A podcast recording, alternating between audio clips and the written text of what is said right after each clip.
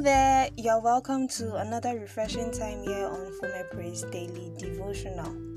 This is a podcast specially created to help you grow your relationship with God. If you're new on the show, I'd like to say thank you for your time. And if you are a returning listener, I am most grateful for your support. Thank you so much. Let us pray.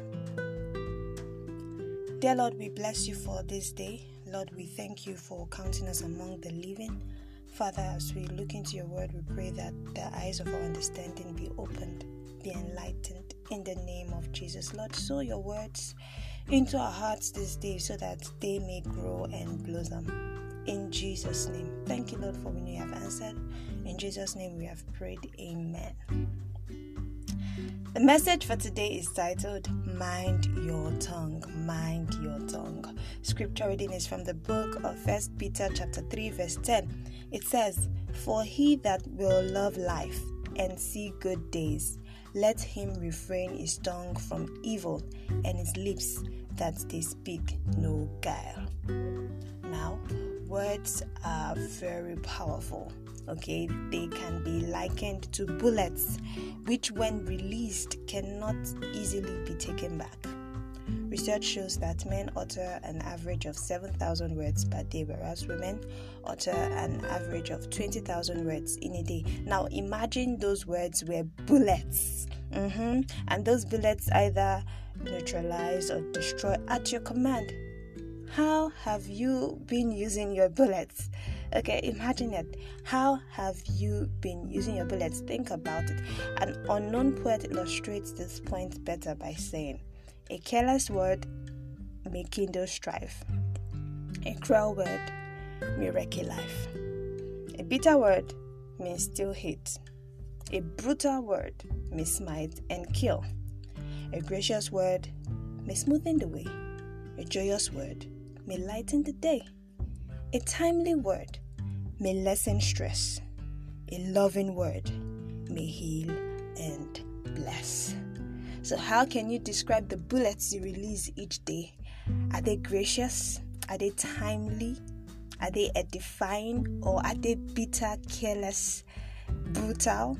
May God help us in the mighty name of Jesus. We should be mindful of our tongue. Be careful of the things you say to people and to yourself also. Remember the scripture reading for today, which says that if you will love life and see good days, then you must refrain from speaking evil. Okay, so you are cautioned to utter good, edifying words, not just for the sake of the hearers, but for your own sake. Because the book of Matthew, chapter 12, verse 37 says, For by thy words thou shalt be justified, and by thy words thou shalt be condemned. So, how do you use your words? What do you say? Are you the type to express your feelings to people using very harsh, bitter, cruel language? If you are one, please repent today. There are more polite ways of expressing your feelings. Alright? There are cautious ways of expressing your displeasure.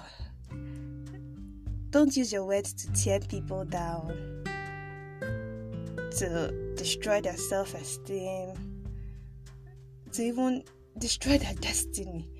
Eh? Really, our words are very powerful. They are bullets that cannot be easily taken back.